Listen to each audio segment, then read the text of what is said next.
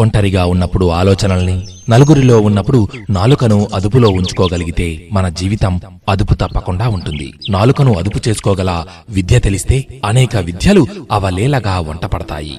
నోటిని అదుపులో పెట్టుకుని అందరితో మర్యాదగా మాట్లాడుతూ పద్ధతిగా నడుచుకుంటూ ఉంటే ఎక్కడైనా ఎప్పుడైనా మంచే జరుగుతుంది. చెట్టు సారం పండులో వ్యక్తమైనట్లుగా మనిషి సారం అతడి మాటలో తొంగి చూస్తూ ఉంటుంది. మంగళకరమైన మాట తీరు మనిషి సంస్కారానికి గీటురాయి. మనిషికి నిజమైన అలంకారం అతడి మాట తీరే. వాగ్భూషణమొక్కటే మనిషికి సుభూషణం అన్నాడు భర్తృహరి. సంభాషణం మితభాషణం హితభాషణం స్మితభాషణం ప్రియభాషణం పూర్వభాషణం సత్యభాషణం అయినప్పుడు అంతకన్నా భూషణం మరొకటి లేదు.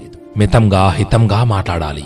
మనిషికి గౌరవం తెచ్చేవి ఇవే అనేవారు గాంధీజీ. ఎప్పుడూ నవ్వుతూ నవ్విస్తూ మాట్లాడుతూ ఉండాలి. మధుర భాషణం వల్ల మర్యాద లభిస్తుంది. నోరు మంచిదైతే ఊరు మంచిదవుతుంది కదా? ప్రియంగా మాట్లాడాలి. ఎదుటి వారిని ముందుగా మనమే పలకరించడం పూర్వభాషణం రాముడు స్మిత పూర్వభాషి మాట కన్నా ముందు ఆయన చిరునవ్వు ఎదుటి వారిని పలకరించేది. సత్యమే సర్వోన్నతమైంది. కనుక నిర్భయంగా సత్యాన్ని పలుకు. ఆ సత్యాన్ని ప్రేమగా నేర్పుగా చెప్పాలి. మర్యాదగా హుందాగా మాట్లాడాలి. ఆలోచించకుండా మాట్లాడటం అంటే గురి చూడకుండా బాణం వేయడం లాంటిది. మాట్లాడిన తరువాత ఆలోచించాల్సిన అవసరం రాకూడదు. కాబట్టి ఆలోచించి ఆచి తూచి మాట్లాడాలి. తాను ఏం మాట్లాడాలో తెలిసినవాడు తెలివైనవాడు తాను ఏం మాట్లాడకూడదో తెలుసుకోగలిగినవాడు వివేకవంతుడు అన్నారు స్వామి వివేకానంద. ఎవరైతే తమ మాటల వల్ల చేతల వల్ల ఇతరులకు బాధ కలిగించకుండా ఉంటారో వారే ఉత్తములు. ఆచరిస్తూ చెప్పే మాటలకు ఆదరణ ఎక్కువ. ఆదరణ పూర్వకంగా చెప్పే మాటలకు ఆచరణ ఎక్కువ.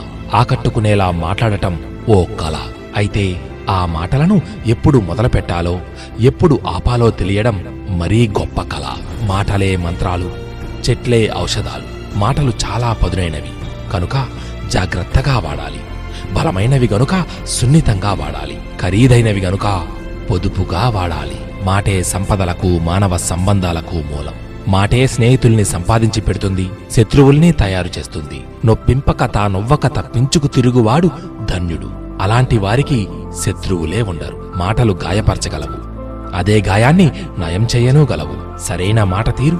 చంపడానికి వచ్చిన శత్రువు మనసునైనా మార్చగలదు. మాటల మధ్యలో సందర్భానుసారంగా సామెతలు లోకోక్తులు వాడితే పాయసంలో జీడిపప్పులా మరింత మధురంగా వినసొంపుగా అనిపిస్తుంది. సంభాషణ సరస చతురత కలిగి ఉండాలి. తిడుతూనే నవ్వించే హాస్యకుశలత కలిగి ఉండాలి. ఎవరితో ఎప్పుడు ఎలా మాట్లాడాలో తెలిసి ఉండాలి. మనిషికి భావ వ్యక్తీకరణ గొప్ప ఆస్తి. ఏం చెప్పారనే దానికన్నా ఎలా చెప్పారనే దాన్ని బట్టి భావ ప్రసరణ మరింత ఆకర్షణీయంగా ఉంటుంది. భావ వ్యక్తీకరణ ఎంత గొప్పగా ఉంటే దాని యొక్క ఫలితం అంత మహత్తరంగా ఉంటుంది. ఇది అక్షర సత్యం.